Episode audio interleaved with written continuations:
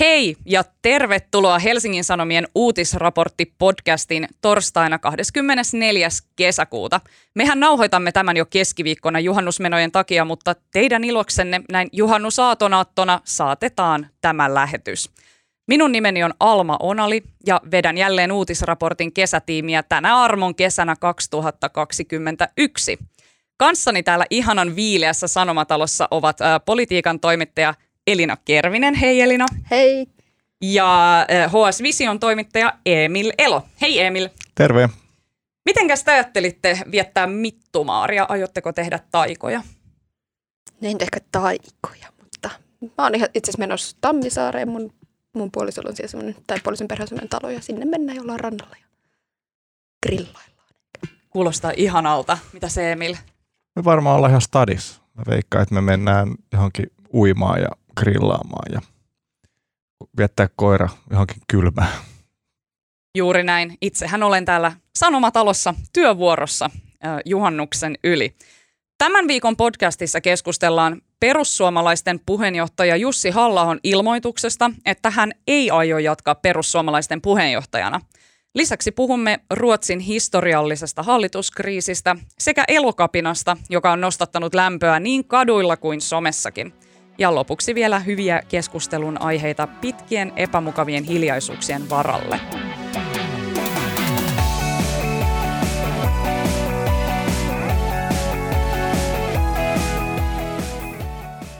Perussuomalaisten puheenjohtaja Jussi halla ilmoitti maanantaina, että ei aio hakea jatkokaudelle puheenjohtajaksi elokuisessa perussuomalaisten puoluekokouksessa. Tämä otettiin jotenkin yllätyksenä vastaan, mutta kuinka suuri yllätys tämä halla ilmoitus vetäytyä puheenjohtajuudesta oikeastaan lopulta oli?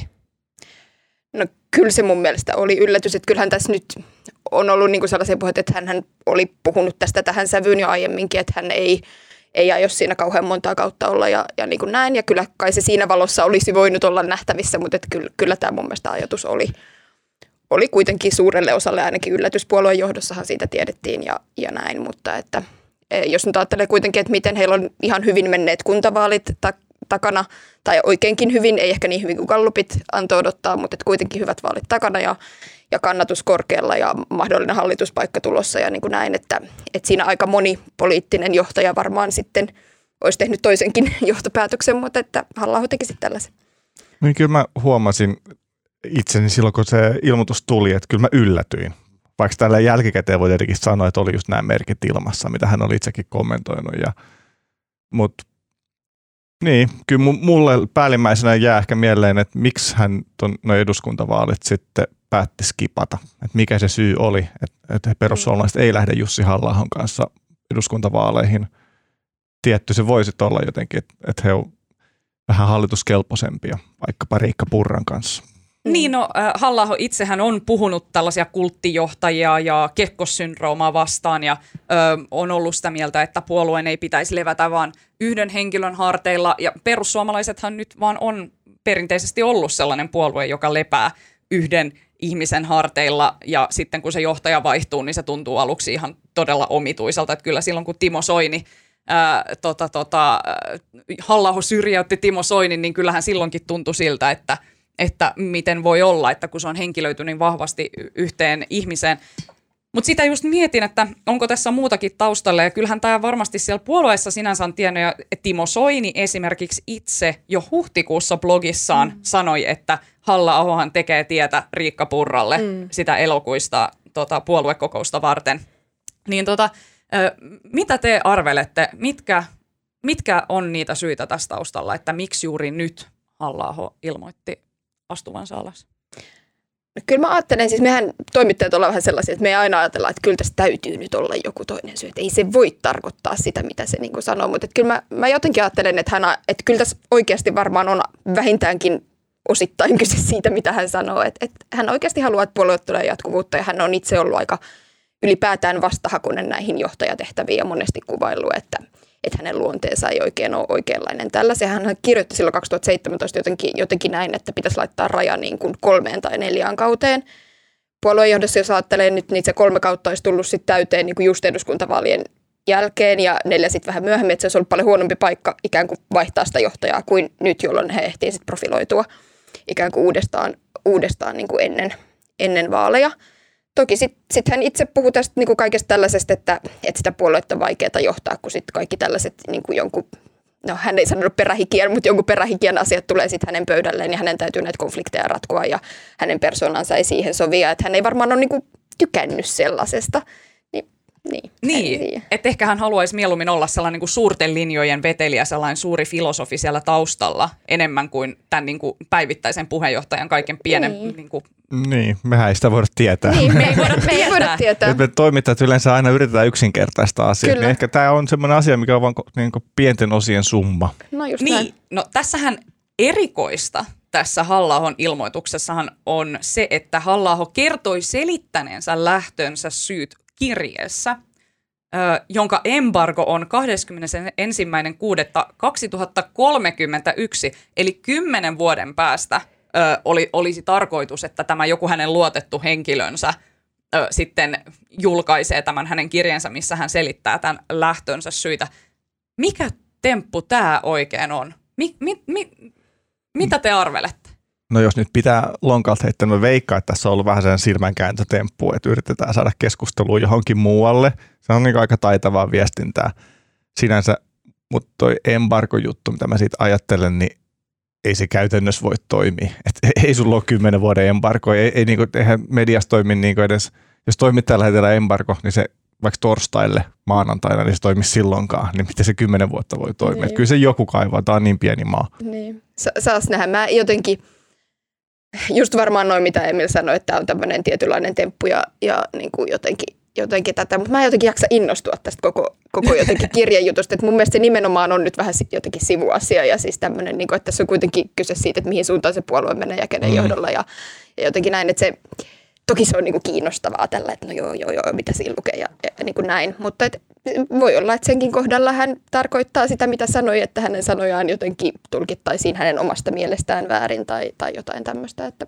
mutta jestas, miksi sen pitää olla kymmenen vuoden päässä? Olisiko se sitten voinut olla vaikka niinku vuoden pää- tai kahden vuoden päästä jotain. Että kymmenen vuotta mun mielestä se tekee tilaa tosi paljon kaikille spekulaatiolle. Että kyllähän niin kuin sanotaan tuolla internetsiin syvissä syövereissä jo alettiin paljon niin kuin spekuloimaan, että mitä tässä on. Siellähän on kaikki nämä tiettekö, tällaisen niin kuin persujen syvän päädyn tukijat, niin nehän on siellä sitä mieltä, että nyt on halla esimerkiksi uhkailtu jollakin tavalla. Tai kaikki tällaisia mm. ihmesalaliittoja, että niin. mullakin alkoi mielikuvituslaukka. Tiedättekö, mä olin silleen, että kymmenen vuoden päässä se kirja aukeaa ja sieltä tulee sellainen hologrammi, missä halla sanoi, että nyt kun olen siirtynyt tänne siirtokuntaan, niin kuun pimeälle puolelle, niin pääsen astumaan tähän viimeisen suunnitelmani vaiheeseen. Tiedättekö, heti läks aivan laukalle. Niin, no just niin. joo.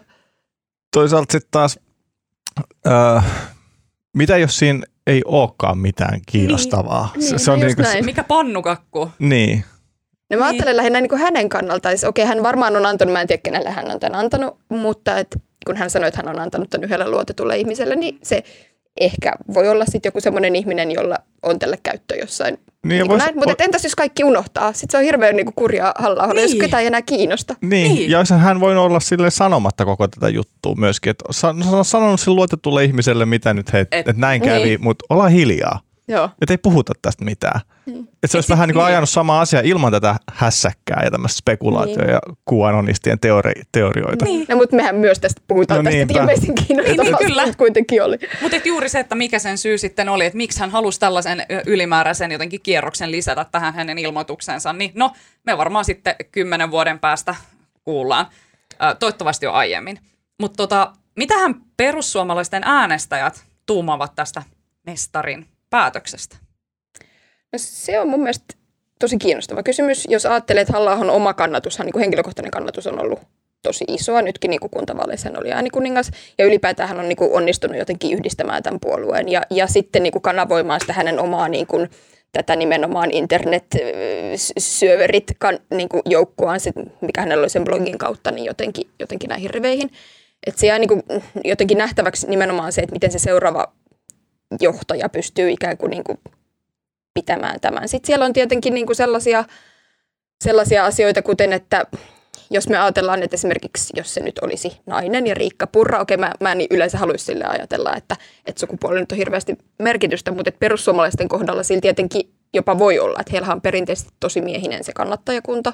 Se voisi olla mahdollisuus laajentaa kannattajakuntaa siis t- tätä kautta, tai sitten se voisi niin kuin, jotkut äänestäjät ehkä ei haluaiskaan äänestää, tai, tai jotenkin ei pitäisikään sitten nais, naisen johtamasta puolesta. Jotenkin mä haluaisin ajatella, että niin ei ole, mutta ei sitäkin tiedä. Mm. Mä jotenkin näen, että perussuomalaiset menee nyt niin vähän ehkä eteenpäin, koska onhan niin Halla on niitä semmoisia niin OG-äijiä, että se, on, se on ollut siellä niin aina. Mua yllätti, että se on vasta 50. Mä, mä, mä olisin kuvitellut, että se on paljon vanhempi, koska siis se on ollut niin kauan bisneksessä mm. mukana. Mutta sehän, että, niin kuin, että se on niin pitkään profiloitunut halla ja Soiniin, tämä koko puolue, mutta nyt niillä on mahdollisuus vähän niin kuin laajentaa sitä mm. ajatusta siitä, että mikä on perussuomalaiset. Niin kuin Riikka Purra esimerkiksi, niin mm. onhan se politiikka-nörttien piirissä totta kai tunnettu mm. jo kauan ja onhan saanut paljon ääniä mutta eihän se niinku sen valtakunnan tason poliitikko vielä ole sellainen julkis, joka niinku pystyisi profiloitumaan, niinku, että et hän on perussuomalaiset. Mm. Et, et, et nyt ne pystyy laajentamaan vähän sitä brändiään ehkä myöskin. Niin, just näin, että houkuttelemaan sellaisia äänestäjiä, jotka ehkä sitten ei olisi että ei se välttämättä, niin kuin, että to, toki se on riski siinä mielessä, että, että jotenkin se halla on sellainen presenssi, kun jos se poistuu, niin, niin tavallaan niin kuin tämä – voi olla tietyt ryhmät, jotka ei enää kannata, mutta et siinä on uusia mahdollisuuksia myös varmasti. Mm. Ja iso osa mun mielestä sitä perussuomalaisten mediataktiikkaakin tai sitä hyvää mediaviestintää on ollut se Jussi halla esiintyminen puheenjohtajatenteissä. Mm, että et se pystyy niinku, siinä se vastakkainasettelu on näkynyt niin selkeästi, mm. että et, et Jussi halla pystyy profiloitumaan minä vastaan muut mm. semmoisen niinku hiljaisella älykkö niinku, tason keskustelullaan. Et, et mielenkiintoista nähdä, mitä se seuraava puheenjohtaja, pystyykö hän siihen samaan. Aivan, eli siis seuraavaksi puheenjohtajaksihan täällä on povailtu jo kovasti nimenomaan tätä ähm, Riikka Purraa, joka on tällainen äh, nelikymppinen, ähm, jo, tota, tota, onko hän varapuheenjohtaja? Oh. Perussuomalaisten varapuheenjohtaja, joka on ollut myös vastuussa ilmeisesti aika paljon perussuomalaisten just jostain media- ja viestintästrategioista viime vuosien aikoina. Ja tota, hän on sellainen kuitenkin just, että hän on nuori nainen, joka on kasvissyöjä tai näistä vihermehuista puhuu koko ajan ja tavallaan antaa jotenkin sellaisen niin kuin fiksun ja reippaan kuvan itsestä. Tietysti täytyy muistaa, että eihän niin kuin kasvissyönti ja eläinten oikeuksien puolustaminen ole ikinä ollut tae mistään tällaisesta niin kuin ihmisoikeuksien puolustamisesta. Historia on sen osoittanut, mutta että Riikka Purrasta jotenkin paljon nyt povataan sitä uusia kasvoja perussuomalaisille. Sitten siellä on mainittu Ville Tavio ja Juho Eerolakin on ehkä siellä, joka on siis tämä varapuhemies, eikö olekin, Joo. eduskunnassa, mutta mutta jotenkin itselle tulee sellainen fiilis, että vaikka Riikka Purrakin nyt sanoi, että hän nyt miettii juhannuksen yli, että lähteekö ehdolle, mutta jotenkin se vaikuttaa siltä niin kuin aika selvältä, että häntä on sinne petailtu. Niin tota, tämä onkin kiinnostava kysymys, että itsekin kun kävin tuolla vähän internetin syövereissä sitten katsomassa, että mitä hän nämä persujen, tu, perussuomalaisten tukijat voisi olla tästä mieltä, niin osahan siellä oli silleen, että no niin, että nyt niin kuin, että ei kiinnosta enää perussuomalaiset, että jos siellä ei ole halla mutta sitten taas osa on silleen, että hei, tämähän voi olla ihan hyvä juttukin, hmm. että just, että se kuva perussuomalaisista jotenkin laajenisi. Mutta tota, sitä mä vaan mietin, että – että et voiko tämä vaikuttaa yhteistyökuvioihin muiden puolueiden kanssa, että kyllähän niin kuin aikaisemmin on ollut jotenkin sellaisia puheita, että voidaanko tehdä yhteistyötä halla johtaman perussuomalaisten kanssa, mutta toisaalta eikö esimerkiksi Riikka Purra ja muut, niin kyllähän hekin on sellaisia halla-aholaisia, että eivät hän he välttämättä mitenkään radikaalisti ainakaan muuttaisi sitä puolueen linjaa. Ei, ei, ei en mä usko. Siis he on tehnyt halla kanssa hyvin läheistä yhteistyötä viime vuodet ja heillä on varmaan aika samantyyppinen linja, erityisesti niin kuin niissä kysymyksissä, mitkä nyt on, on näitä kysymyksiä, jos, jo, josta tässä varmaan puhutaan. Et sit mitä, mä kattelin just itse vähän noita vaalikoneen vastauksia näiden eri ehdokkaiden kohdalla, ja niissä näyttäisi niinku se, semmoinen pieni ero. Se voi olla, että se on niin pieni, että se tulee vain jostain vaalikone tämmöisistä, kun jos vastaat näin ja näin, niin sitten tulee eroa. Mutta siinä näytti että, että purra asettuisi vähän niin kuin oikeammalle ää, anteeksi, siis niin kuin, että halla olisi oikeammalla kuin, kuin purraat. Ja tässä on ollut tämä mielenkiintoinen keskustelu siitä, että halla on ikään kuin vienyt perussuomalaisia oikealle. Niin minusta tavallaan, että se voi olla ihan kiinnostava kysymys katsoa vähän, että mihin se sitten asettuisi. Tokikin, että, että puoluekokoushan se on, joka ne linjat tekee, mutta että kyllä puheenjohtajallakin siinä oma vaikutuksensa on, on mm. näissä asioissa. Että se voi olla semmoinen yksi asia katsoa. Mm.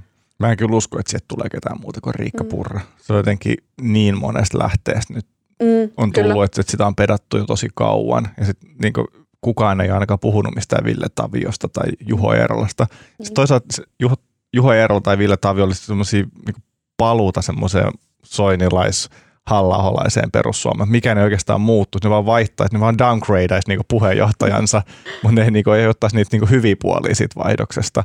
Niin, ja valovoimaa siinä menetettäisiin niin. samalla, että miksi halla vaihdettaisiin johonkin, joka ei ole sit samalla tavalla niin kuin jotenkin sellainen ää, tavallaan ihmisiä puhutteleva, että kyllä niin kuin jotenkin varmaan se, että jos siellä, että Riikka Purrahan on kuitenkin tietyllä tapaa kiinnostava ja uudenlainen niin. tyyppi. Että jos siellä olisi joku Juho Eerola, niin olisiko sitten kaikki vaan silleen, että äh, niin kuin, että nyt täällä lässähti tämä homma. Ja mm. sitten eduskuntavaaleissa ollaan taas silleen, että, että kuka niitä perussuomalaisia äänestää. Ja mm. sitten tietysti kysymys on myös se, että mihin suuntaan perussuomalaisten äänestäjät lähtevät tämän halla lähdön myötä, että lähtevätkö he äänestämään muita puolueita vai siirrytäänkö takaisin esimerkiksi nukkuvien puolueisiin, tai mm. aiheuttaako tämä esimerkiksi sitä, että jotkut siirtyy jopa jonnekin radikaalempien liikkeiden mm. mm. pariin? Siis kyllähän tuo on tosi mun mielestä mielenkiintoista, että vaikka jotenkin voi ajatella, että, että puheenjohtaja on vain osa sitä puoluetta ja se kannatus tulee niin kuin muista asioista, mutta kyllähän me niin kuin, tavallaan tiedetään se, että puheenjohtajalla voi kuitenkin olla aika mittavakin mm. merkitys. Et viimeksi nähtiin, ajatellaan niin kuin tuossa kun Marin tuli rinteen tilalle, okei siinä tuli korona ja monet muut niin kuin kannatukseen vaikuttavat asiat, mutta kyllähän siinä oli ihan selkeä semmoinen niin Marin efekti. Ja et, et näkyy, että puheenjohtajalla on niinku väliä siinä mm. mielessä. Että ja varsin, on, on. varsinkin tämmöisissä niinku vähän uudemmissa populismiin taipuvaisissa olevissa puolueissa, mitkä on niinku yleensä nämä populistipuolueethan henkilöityy puheenjohtajansa. Sitten aina lässähtää, kun se puheenjohtaja joko lähtee tai sitten niinku mm. tapahtuu jotain muuta. Mutta perussuomalaiset tämä on niiden toinen kerta, kun ne on vähän niin kuin siinä jakalla. Mm. Edellisellä kerralla Soini lähti, että niin kuin, ihmiset ajattelee, että no niin, nyt se sitten niin lässähtää, nyt, nyt se niin. hajoaa se puolue, sitten kun tulee halla Mutta ihan paskan marja, että se niin kuin, suositumpi kuin koskaan. Mm. Mutta nyt ollaan taas siinä vedenjakajalla. Mm. Ja, ja, sen takia mä en usko, että sieltä tulee ketään muuta kuin Riikka Purra, mm. koska kuka, mikä tahansa muu vetäisi niitä äänestäjiä pois, koska ne lähtee halla mukana pois, mutta kukaan muu ei voi niin kuin, tuoda potentiaalisesti uusia äänestäjiä. Niinpä hauskastihan tavallaan äh, feministinen puoluehan on nyt vähän Joo. samassa tilanteessa perussuomalaisten kanssa kuin feministisen puolueen puheenjohtaja Katju Aro, joka on siis ehdottomasti, en osaa nimetä ainuttakaan muuta feministisen puolueen jäsentä kuin Katju Aron, niin, joka on ollut kuitenkin puheenjohtajana jo niin kuin useamman vuoden, niin hän ilmoitti tänään, että hän kanssa väistyy puheenjohtajan paikalta. Ihan niin kuin tälle, että myös nämä samat syyt, että on hyvä, että johtaja välillä vaihtuu ja että olisi kiva, että olisi vähän jotain omaakin aikaa välillä – niin kiinnostavasti sama, sama tilanne vähän silleen, että no, et se vähäkin, mitä feministinen puolue on onnistunut keräämään kannatusta, niin häviääkö se nyt ihan kokonaan, kun tämä yksi tunnettu kasvo sieltä niin, väistyy? Niin, hän menetti nyt se valtuustopaikka, että se tota, niin. varmaan oli tähän, no siis, että hän varmaan oli, tai ainakin sanoi, että oli tehnyt tämän päätöksen jo aiemmin, mutta että kyllähän se nyt on, on kanssa sit niinku vielä vähemmän varmaan sitten on kannusteita jatkaa siinä, jos, jos se paikkakin meni. Juuri näin. Eli ei muuta kuin voimia sekä perussuomalaisille että feministiselle puolueelle. Siirrytään seuraavaan aiheeseen, joka on Ruotsin hallituskriisi. Eli maanantaina myös Ruotsissa nähtiin historiallinen hetki, kun ensimmäistä kertaa naapurimaassamme hallitus kaadettiin epäluottamuslauseella. Ja tämän kaatamisen puolesta äänestivät oppositiopuolueet, eli vasemmistopuolue – sekä opposition toiselta laidalta oikeistopuolueet, eli maltillinen kokoomus, ruotsidemokraatit ja kristillisdemokraatit. Ja tämä koko ö, kriisi tiivistyy vuokran sääntelyyn. Elina Kervinen, sä olet aiemmin työskennellyt Hesarin Tukholman kirjeenvaihtajana. Miten sä arvioit tätä tilannetta, että mistä se sai alkunsa? Oliko tämä kriisi kuplinut pinnan alla jo pidempään? Oliko tämä nähtävissä, että tällainen tilanne tulee?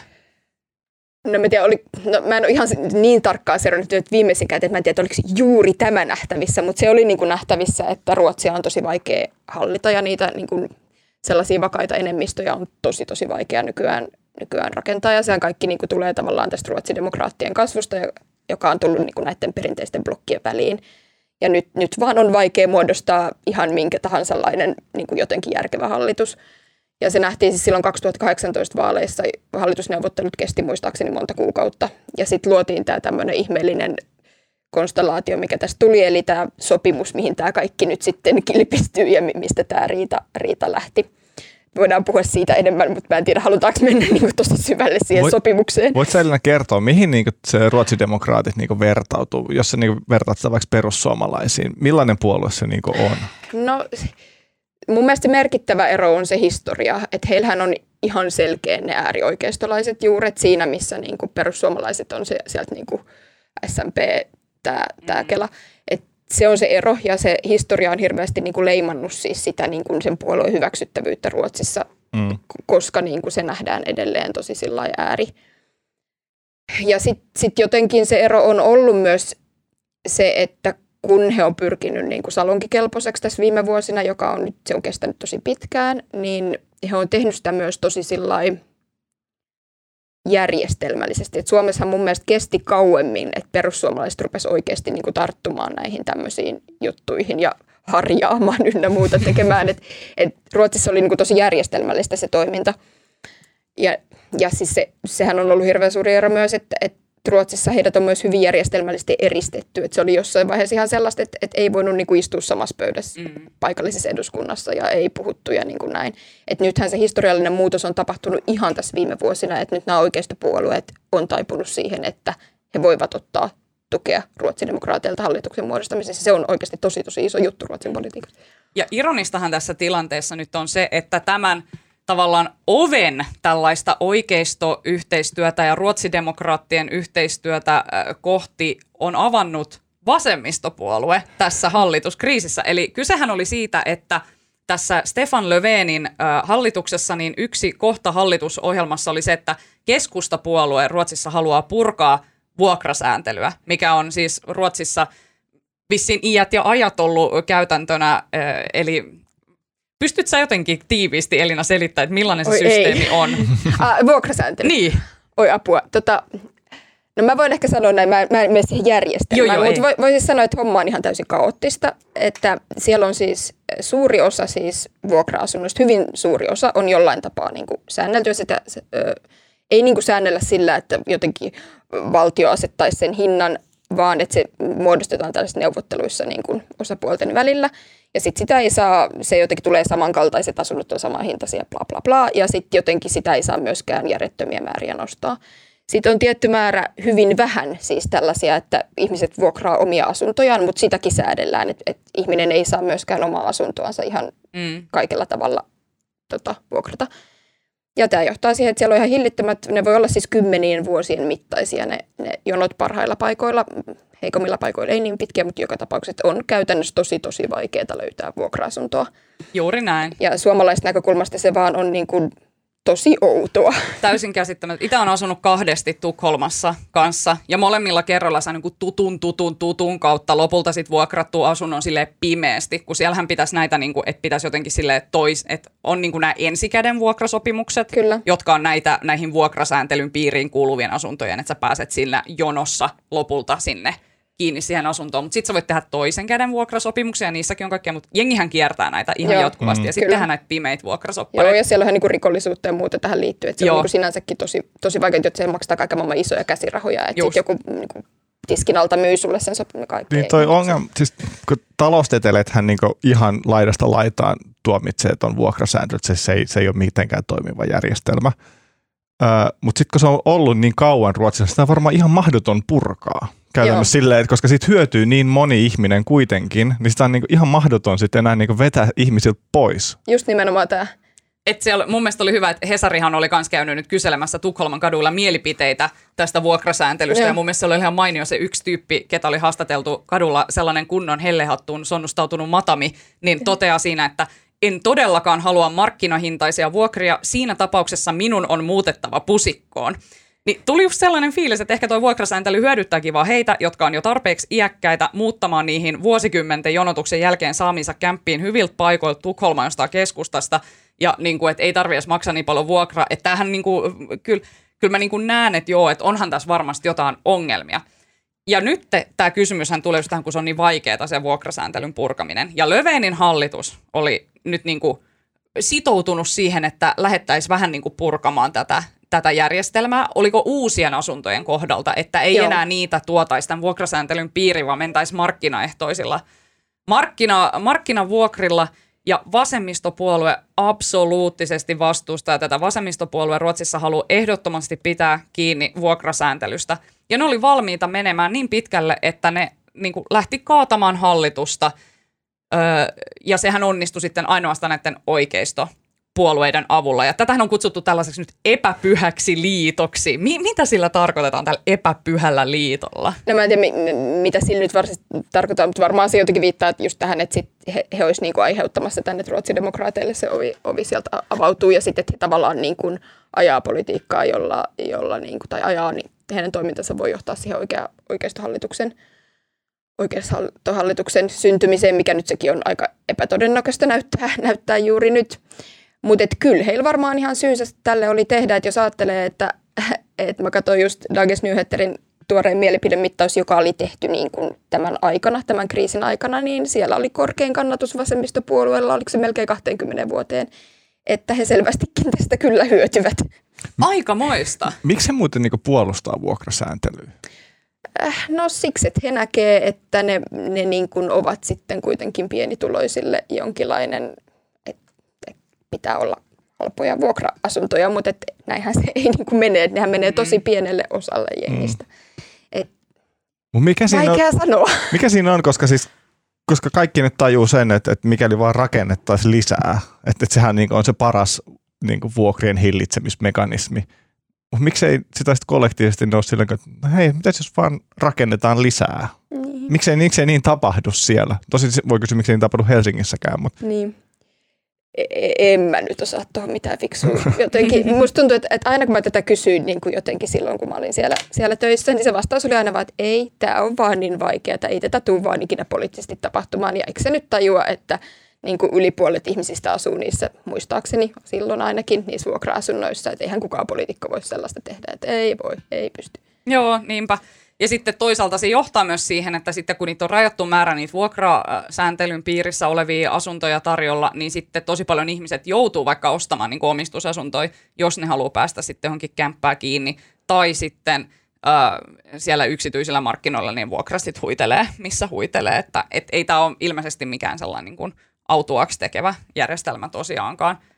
Mutta mitähän nyt siellä Ruotsissa tapahtuu, että hän nyt automaattisesti ei tarkoita sitä, että Stefan Löfvenin lento olisi loppunut, vaan hän nyt tässä viikon aikana ryhtyy koviin neuvotteluihin. Eli ilmeisesti siellä on nyt mahdollisuus aluksi yrittää käydä uudet hallitusneuvottelut sen edellisen vaalituloksen pohjalta.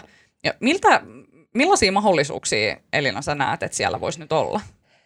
No varmaan on kaikkia, mitä minä en, en ehkä näekään, mutta kyllä kai, mitä mä oon ymmärtänyt, niin paikalliset asiantuntijat ja politiikan tuntijat niin kuin jotenkin ajattelee, että se keskustapuolue on siinä niin kuin ratkaisijan asemassa. Että kun hehän käytännössä nyt, että tämä hommahan voisi ratketa sillä, että kun siellä nyt siellä sopimuksessa, joka sitten silloin tehtiin, kun se hallitus muodostettiin, niin siellä on sen tyyppinen pykälä, että edistetään tätä pienen osan vuokrasääntelystä purkamista. Niin että jos siitä nyt päästäisiin eroon, niin varmaankin vasemmisto sitten voisi tukea tätä ratkaisua ja kaikki olisi vain ja mennään eteenpäin. Mutta että näinhän ei välttämättä käy ja mä oon ymmärtänyt, että tämä on jotenkin keskustapuolueelle, että, puheenjohtajalle ilmeisesti on jotakin niin mandaattia siitä noin vaan luopua ja jotain tämmöistä, että se on, niin kuin, se on vaikea. Mutta että onhan se niinkin, että sit kun tulee kriisi, niin asiat joskus, joskus ratkeaa. Mutta sittenhän siinä on se, että jos keskustapuolue päättäisi niin kun loikata sinne porvaripuolelle, missä he ennen olivat, mm. niin se saattaisi sitten niin kun muuttaa yhtälöä huomattavasti. Ja siellähän esimerkiksi maltillisen kokoomuksen puheenjohtaja on nyt sen puolesta puhunut, että tulepas kotiin, Anni. juuri näin, juuri näin. Ja sitten tämä liberaalipuolue, joka on ollut myös yksi tukipuolue tässä Ruotsin hallituksessa, niin hehän ovat sanoneet, että he ei sulje pois yhteistyötä vaikka ruotsidemokraattien kanssa ja olisivat valmiita oikeistohallitukseen Ruotsissa. Joo, kyllä. Eli miten se sitten menisi, että tulisiko siellä ennemmin uudet vaalit vai olisiko se mahdollista, että Ulf Kristersson lähtisi tunnustelemaan vielä edellisen vaalituloksen pohjalta uutta hallitusta? No tosta mä en itse mä en ole ihan varma, miten se teknisesti menee, mutta kiinnostava pointti niin tässä, että jos he haluaisivat saada sen niin kuin enemmistön sille puolelle, kun se nimenomaan on tämä, että oikein millään kombolla mikään mm. ei synny. Että hänellähän ei niin kuin tällä kombolla, tällä hetkellä hänellä ei ole sitä enemmistöä, niin kuin, että hän ei pysty sitä tekemään. Sieltä puuttuu, jos en ole ihan väärässä, niin vain yksi paikka, mutta, mutta puuttuu. Mutta sitten tämä niinku keskustan meno sinne voisi muuttaa sitä yhtälöä, mutta siinä on taas niinku se ongelma, että keskusta on tosi voimakkaasti vastaan sitä ruotsidemokraatti, niinku, että voitaisiin ottaa tukea ruotsidemokraateilta, että, että se on niinku sen puolen ongelma. Joo. Sehän on kiinnostava tässä niin kuin, äh, tota, tota, Ruotsin keskustapuolueessa nimenomaan, että ne niin kuin, aivan absoluuttisesti vihaa ruotsidemokraatteja, mutta myös absoluuttisesti vihaavat vasemmistopuoluetta. Mm, kyllä. niin kuin aito keskusta. Aito keskusta. Siellä on aito keskusta. Nimenomaan exactly. ei mitään tällaisia suomalaisia kompromisseja, että mennään vasemmiston ja demareiden kanssa mm. hallitukseen, vaan siellä kyllä rajat vedetään siihen demareitten, demareitten laidalle. M- miten todennäköisenä mutta eilen näet sen, että, että ruotsidemokraatit ei koskaan nouse hallituspuolueeksi? No, en mä enää mä en niin jotenkin osaa sanoa, että kyllähän se niin pari vuotta sitten se olisi ollut aivan täysi mahdottomuus. Niin. Vielä silloin, kun mm. mä olin siellä, se olisi niin kuin ollut jotenkin ihan... Mutta nythän se on tosi, että kun Ruotsissa tapaa käydä niin, että ensin kaikki on yhtä mieltä, mm. Ja sitten kun se mieli muuttuu, niin sitten se muuttuu tosi äkkiä, ja sitten kaikki on toista mieltä. Että se, se, heillä on se semmoinen niin konsensuskulttuuri, tai siis se semmoinen niin jotenkin, että et nythän se on tosi nopeasti muuttunut siihen, että on ok, ihan ok niin kuin keskustella heidän kanssaan ja ihan ok ottaa heiltä tukea ja niin kuin näin. Että se ilmapiiri on jo tosi erilainen kuin se oli muutamia vuosia sitten. Niin en, en tiedä. Mitä tämä kertoo sitten tämä kriisi niin kuin laajemmin, tai kertooko tämä kriisi mitään laajemmin Ruotsin tilasta ja sitä, että mitä Ruotsin kansakodille tänä päivänä kuuluu?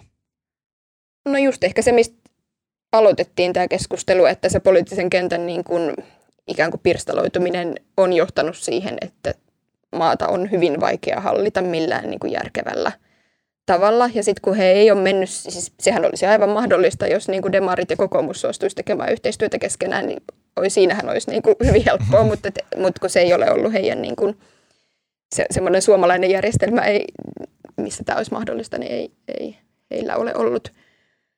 Niin se vaan tekee asioista vaikeita. Mm. Mutta kyllähän he on sitten aina aika hyviä neuvottelemaan ja joku ratkaisu aina syntyy. Että sitten sit ne voi olla niinkin kummallisia kuin tässä tapauksessa nyt on ollut siis nimenomaan tämä, että sosiaalidemokraatit on lähtenyt tukemaan tällaista niin kuin vuokrasääntelyn purkua, mitä, mikä ei ole niin kuin heille luontaisinta politiikkaa, ja sitten vasemmistoliitto ryhtyy niin kuin päästämään ruotsidemokraatteja läpi sieltä toiselta puolelta, että johtaa tällaisia kummallisuuksia. Joo, kerta kaikkisia kummallisuuksia. Tota, toivotaan, että pian, pian äh, päästäisiin itsekin käymään taas siellä Tukholmassa ja ihmettelemässä näitä vuokrasääntelyn piirissä olevia asuntoja. Hei, kiitos tosi paljon Elina Kervinen, kun kiitos. ehdit tulla vieraksi tänne Uutisraportti-podcastiin. Me päästetään sut nyt jatkemaan sun äh, äh, eittämättä kiireistä ja äh, kiireistä päivää näin ennen juhan, juhannusviettoja. Joo, kiitos, oli kiva olla mukana. Suuret yes, kiitokset. Moikka. Ja tota, me jatketaan täällä Emilin kanssa nyt vielä sitten ja puhutaan elokapinasta. Äh, elokapinahan on osa äh, tätä kansainvälistä ilmastoliikettä Extinction Rebellionia ja he pyrkivät äh, niin kuin, muuttamaan ähm, ilmastopolitiikkaa eri maissa väkivallattoman kansalaistottelemattomuuden keinoin. Ja nyt täällä Helsingissä – niin mähän en ole itse käynyt tuolla missään kylillä. Että mähän en ole nähnyt näitä elokapinalaisia mitenkään sille omin silmin, mutta someni on tietysti täynnä heitä. He ovat istuskelleet tuolla Mannerheimin tiellä ja sitten, äh, missä muualle he ovat istuneet? Unionin kadulla. Unionin kadulla, kyllä vaan. Ja tuota, tuota, ovat leiriytyneet sinne kaduille ja äh, pysäyttäneet sekä autoliikenteen että myös äh, ratikkaliikenteen ajoittain. Ja tähän elokapinan, äh, niin kuin, kuten yleensä mielenosoituksissa ja tällaisissa rempseissä avauksissa yleensä käy, niin heidän asiansa on ehkä jäänyt vähän sitten heidän toimiensa piiloon, että mun mielestä enemmän on käyty viime päivinä keskustelua jotenkin elokapinan toimista ja mm. siihen kohdistuvasta raivosta kuin ilmastonmuutoksesta. Mutta mutta en mä tiedä, mun mielestä toikin on sellainen, kun sanotaan, että, että nyt kaikki puhuu vaan siitä, mitä elokapina tekee, eikä siitä, mitä, miksi ne tekee, mutta eihän ihmisen ajattelu ole mitenkään binääristä, että me niin otetaan, että, että nyt me keskustellaan vaan siitä, kun ne istuu Mannerheimin kadulla, mutta me ei keskustella mistään muusta, me ei tajuta mitään muuta. Että kyllähän mä väitän, että kaikilla on kuitenkin tullut sille selväksi, että he istuu siellä ilmastonmuutoksen takia. Mm, Että mm. et eihän se, se, että me puhutaan paljon siitä, että he on tukkinut Mannerheimin tie, ei tarkoita sitä, että me ei sisäistettäisi sitä, että he tukkii Mannerheimin tien, koska he vastustaa tai vaatii ilmastonmuutoksen vastaisia toimia. Just näin, just näin. Siis apua, onko se Mannerheimin tie vai Mannerheimin katu? Ihan oikeasti, mä sekoitan aina. Katu, Okei, okay, onko katu? Mansku, Mansku, se on Mansku vaan. niin tota, tota. Mut, mä oon Turusta, mä en ota Niin, mitään ja kantaa näin. Kouvolasta, en mä tiedä kanskaan. Tota, äh, mutta tämä, mikä on yllättänyt ehkä tässä, niin on se, että Elokapinan toimet on herättänyt aika paljon raivoa. Et äh, itse en ainakaan ehkä ihan käsitellyt, tietysti mä en ole ollut täällä, mä, mun ei ole tarvinnut autoilla tai mennä ratikalla manskua pitkin, niin tämä ei ole niinku häirinnyt mua mitenkään kovasti tämä heidän, heidän äh, mielenosoituksensa ja tietysti mielenosoituksen syyt on mun mielestä ihan kuitenkin relevantteja, sanotaanko näin. Ilmastonmuutos on ää, aikamme, aikamme ää, niin kuin vakavin asia. Mutta miksi tämä elokapinen on herättänyt niin paljon raivoa? Koska kyllähän täällä aikaisemmin on turpeen tuottajat huristellut rekoilla pitkin manskua kansia, sen takia liikenne on jumahtanut ja äh, samantyyppisiä juttuja on nähty aikaisemmin. No sitten on tietysti mielenosoituksia, jotka sinänsä ei niin kuin häiritse mitään liikennettä, tulee mieleen vaikka se kulttuuri, ö, kulttuurialan ihmisten erittäin esteettinen ja hieno mielenosoitus tuossa Mm. mm. Sanomatalon edustalla, niin tota, miksi tämä elokapina nyt jotenkin sille osuu mm. ihmisten hermoon? No Tämähän on identiteettipolitiikan y- ytimessä nyt, Mm. mm. että et, et, oot sä meitä vai heitä, että että oot sä hippi vai ei hippi. Tyyp, Niin. Tyyppisesti, että ajattelua, että öö, mutta onko se oikeasti osunut niin paljon hermoa? Onks, niin kuin, että se, että jos puhutaan, että Twitterissä on satoja ihmisiä, jotka on suuttunut, Niin, niin mit, mitä se oikeasti sitten niin kontekstiin laitettuna tarkoittaa? Niin sepä se, että mustakin tuntuu, että ei tämä lopulta ehkä koske niin suurta joukkoa ihmisiä. Mutta sitten Ei toisaalta, te niin kiinnosta niin kuin mun mutsi, joka asuu Turussa. niin, mutta sitten taas toisaalta on niitä ihmisiä, joita kiinnostaa. Myös sellaiset ihmiset, jotka ei edes asu Helsingissä, mutta asuu jossain muualla, niin jostain syystä tällaiset nuoret, mm, tiedätkö, kivasti kadulla telttailevat tyypit, jotka puhuu ilmastonmuutoksesta, niin se niin kuin herättää jonkun aivan jäätävän sellaisen niin kuin viha- ja pelkoreaktion, että jotenkin ihmiset ei lainkaan käsitä sitä, että miksi he nyt on siellä, miksi tällä. Musta tuntuu, että onko tämä myös sitä, että Suomessa tällaista niin kuin kansalaistottelemattomuuden perinnettä ei kauheasti kuitenkaan ole. On täällä toki asioita viety myös kansalaistottelemattomuudella mm. joskus eteenpäin, mutta onko täällä niin vahva jotenkin sellainen ö, usko ja luotto johonkin lakiin ja poliisiin, että sitten kun joku oikein niin kuin tarkoituksella niin kuin väkivallattomasti, niin kuin tavallaan, että eihän tässä ole mitään sellaista, että ns. Niin kuin ei ole syytä, tiedätkö, niin kuin jotenkin mm. silleen, että eihän he mitään niin kuin, niin kuin aivan käsittämätöntä haittaa aiheuta tällä toiminnalla. Niin onko Niin. siinä joku sellainen, että se sotii sitä sellaista suomalaista sellaista, että pitäisi nyt olla kunnolla ja niin kuin, eikä Niin. aiheuttaa häiriötä Mä, mä veikkaan, että siinä on siis tota noin, niin, osasyy on se, että kun eihän tämä heidän kadulla istuminen aina järjestelmää sille vaurioita. Mm, Sehän kiinnostaa niitä tavallisia työmatkalaisia. Ja monet kokee, että et he niinku osoittaa mieltä minua vastaan, koska minä en pääse nyt autolla töihin tai en ratikalla. Itsekin jouduin kiertää ratikalla tota noin, niin duuniin muutaman minuutin kauemmin. Ihan sama periaatteessa. Mä oon asunut nykis, missä niinku korttelit oli kiinni milloin mistäkin. mm. Ja ehkä tämä on muuten myöskin niinku osoitus siitä, että Helsingistä on kasvamassa aidosti iso kaupunki. Että et täällä, täällä niinku voi tapahtua tollasta, että et kaupungissa nyt on paljon ihmisiä, joilla on erilaisia mielipiteitä ja sitten välillä se mielipiteet eskaloituu mielenosoitukseksi, eli mielipiteiden osoitukseksi ja sitten sit se vaikuttaa myös muiden ihmisten elämään. Sitten pitää vaan vähän niin sopeutua. Niin, ja tarviiko sitä aina ottaa niin henkilökohtaisesti? Et jotenkin tosi tuntuu, että tämä on monelle ollut jotenkin sellainen henkilökohtainen niin kuin loukkaus, nämä elokapinalaisten toimet tuolla. Ja sitten se jotenkin, Niin. et, et, äh, en mä jotenkin, mä en itse jaksa jotenkin niin kuin yhtään silleen jotenkin pöyristyä tästä. Niin kuin en mä nyt kauheasti jaksanut niistä tur- no, pöyristyn turvetuottajista varmaan ihan sille niin kuin muista syistä, mutta niin kuin jotenkin se, että, että mä oon silleen, että kyllähän nyt mielenosoitus on eh, ihmisten perusoikeus mun mielestä.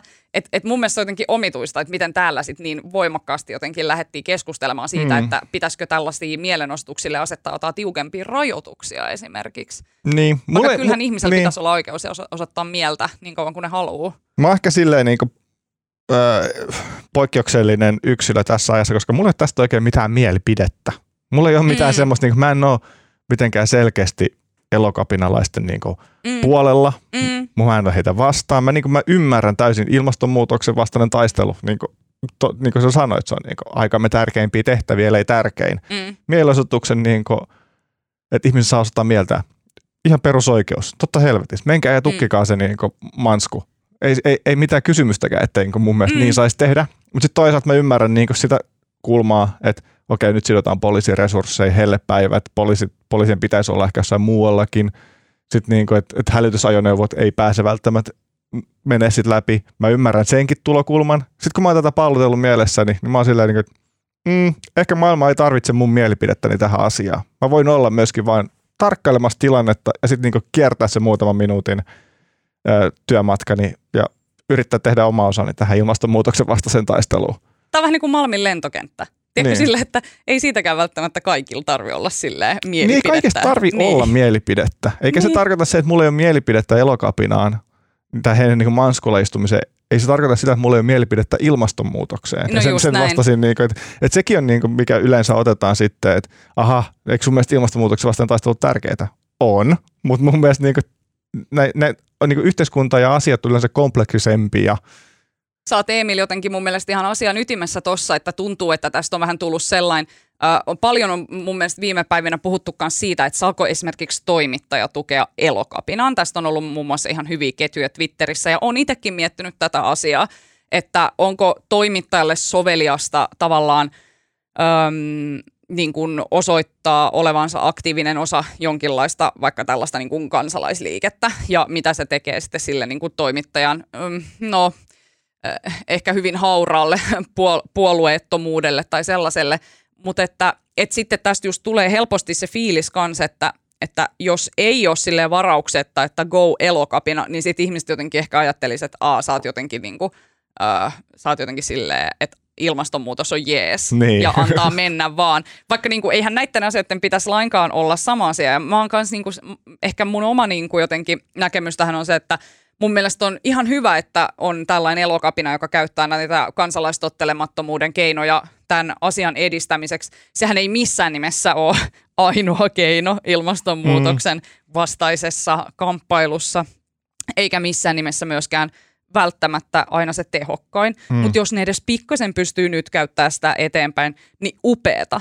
Mutta just tämä kysymys, että tarviiko mun olla just tässä elokapinan prosessissa mukana? Vai voinko mä olla jossain muissa prosesseissa mukana? Niin, no, nimenomaan. Niin. Ja en mä tiedä, mä jotenkin toi niinku, mä totta kai mä oon sen verran nyt ymmärtänyt maailmasta, että ilmastonmuutos on totta, ja sitten niinku, että mä toivon, että hallitukset tekee mahdollisimman ripeitä toimia. Mutta sitten samaan aikaan mä jotenkin tiedostan, että jos mä tiedän, että se on totta ja ne tekee mahdollisimman nopeita toimia, niin luulisin, että ne hallituksetkin tietää sitten. Niillä on kuitenkin paljon enemmän tietoa kuin, niin kuin mulla tavallisena kansalaisena kauppiksen käyneellä toimittajalla, miten, niin kuin, mitä tarkoittaa mm. ilmastonmuutos maailmalle. Mm. Niin mulla on jotenkin, ehkä se on naivi usko myöskin semmoiseen niin päättäjiin, että kyllä ne niin kuin varmasti tekee kaikkensa – Joo, mä en kyllä ole tota mieltä.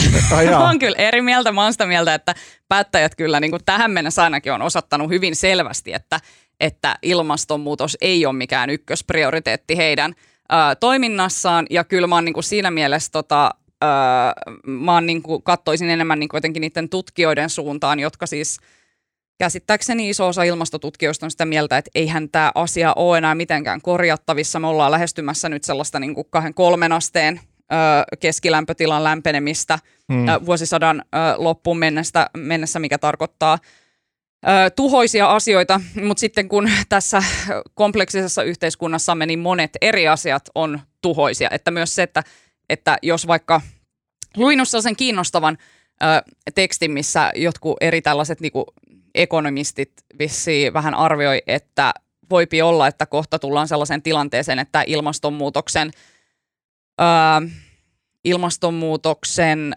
nämä vaadittavat toimenpiteet, niin ne ei tapahdukaan enää sille NS-hallitusti, vaan ne tapahtuu hallitsemattomasti, niin kuin markkinoiden näkökulmasta. Mm. Eli että hallitukset, kun laittaa kaikkia rajoituksia ja ruvetaan tosissaan tekemään tätä työtä tämän ilmastonmuutoksen eteen, niin se tarkoittaa myös sitä, että yritykset ja muut ei välttämättä pysy perässä, ellei ne ole itse nyt oikeasti jo tosissaan ryhtynyt niihin toimiin. Ja mä sanoisin, että viherpesun ja muun takia niin hyvin monet ei ole vieläkään ryhtynyt mihinkään todellisiin toimiin. Niin voihan se olla, että jos ja kun hallitukset alkaa tosi nopeasti ottaa tämän tilanteen tosissaan, niin se tarkoittaa kyllä aika isoja mullistuksia myös ihan tähän meidän koko talousjärjestelmään ja muuhun. No niin, nyt mä kuulostan no, si- tosi alarmistiselta. niin, ja mä, mä, en, mä en osaa Mut, ottaa kantaa, niin kuin mä sanoin, mä oon kauppiksen mm. käynyt toimittaja, mä en, niin kuin, mä en tiedä. Mutta just toi, mitä sä sanoit, että hallitukset ja nämä niin kuin, alkaa ottaa sitä niin kuin, roolia, niin mutta mä oon niin skeptinen siitä toisaalta, että niin. siksi niin elokapina vaikka tarvitaan. Mutta sitten toisaalta nämä elokapinan vaatimukset, Yksi heidän vaatimuksistaan oli myös muun muassa tällainen, että hallituksen pitäisi niin kuin järjestää tällaista jotenkin kriisiviestintää, vähän niin kuin koronakriisiviestinnän tyyppisesti, niin ilmastokriisistä. Anteeksi, kuka sellaista seuraisi? Kuka niin kuin lukisi jota, kuka lukee hallituksen kriisiviestintää niin kuin ylipäätänsä? No jos sen tekisi hyvin, niin sitten sitä voisi joku seuratakin. Totta. Ja siellä pitäisi olla joku... Andrew Cuomoon tota, PR porukka teke, palkataan tekemään Suomen ilmastokriisiviestintää. Siis saataisiko me Mika Salminen tekee ilmastokriisiviestintää valtiolle? niin, niin, se voisi olla. Koska hän nyt on kuitenkin jotenkin sellainen tai Riikka, pu- tai Riikka Purra.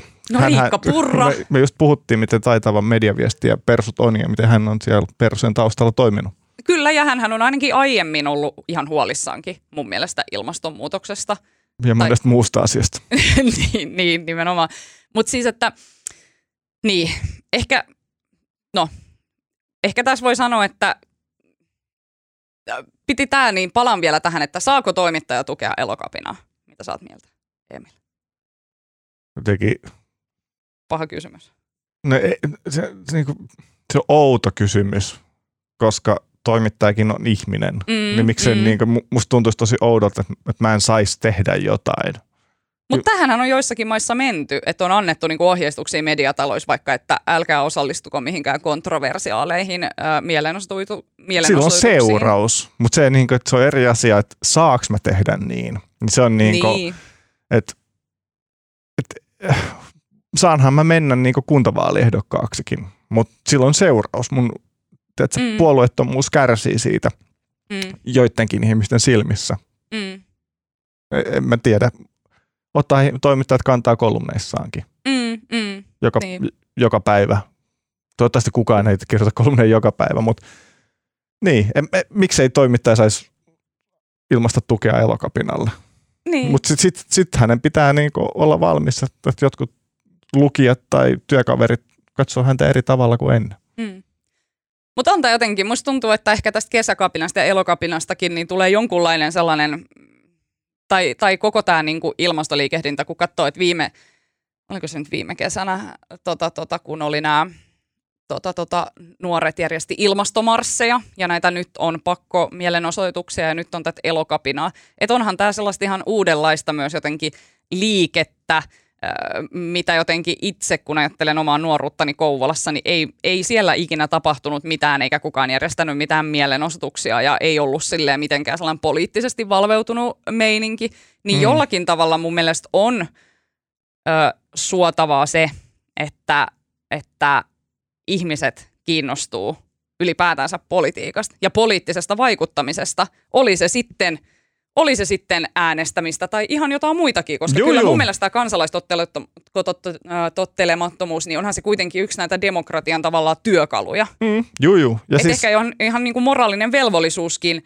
kyllä niin kuin, osallistua yhteiskunnalliseen toimintaan niiden joidenkin ns. virallisten raamien ulkopuolella, jos on sitä mieltä, että niiden raamien sisäpuolella joku asia on tosi pahasti pielessä.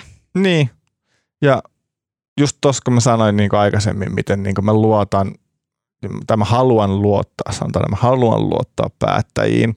Oh, jotka, mieltä. Mut, mutta se, se ei samaan aikaan se ei poista sitä, ettenkö mä kokisin, että esimerkiksi elokapinan tapaisten liikehdintöjen niin tarpe, että et ne ei ole tarpeellisia, koska ne saa niihin päättäjiin sitten taas vauhtia. Et se on niin kuin, että niin, toivottavasti. tämä on, tää on, kans niinku, tää on niinku kompleksinen asia, että et niinku, et yhteiskuntahan muodostuu niinku tosi pienistä palasista. Mm. Mä näen elokapinalle, ehkä, vaikka mä nyt en tässä ilmaise tukeani heitä toimittajana heitä kohtaan välttämättä niin sataprosenttisesti, mutta mä näen, että heillä on kyllä tarpeellinen osa siinä ilmastonmuutoksen vastaisessa taistelussa, jotta he saa päättäjiin vauhtia. No olisihan se toivottava, että he saa päättäjiin vauhtia siinä mielessä, että päättäjät tekis nopeammin ö, ilmastotekoja, eikä siihen suuntaan, että ne tekee nopeammin ö, kansalaisten oikeuksia ja mielenosoitusvapautta rajoittavia toimenpiteitä, niin kuin on vähän ollut viime päivinä myös ilmoilla tiettyjen poliitikkojen suunnalta. Pitää myös muistaa, että politiikka on peli, että silloin haetaan pisteitä tämmöisissä ää, identiteettikysymyksissä. Että et, et se on, onko se miten relevanttia nämä kaikki poliitikkojen kommentit, niin se ei välttämättä pidä paikkaa. Niinpä, nyt kaikki pistäkää se Twitter kiinni niin kesäksi ihan oikeasti, pistäkää se Twitteri kiinni. Nyt lähdetään juhannuksen viettoon.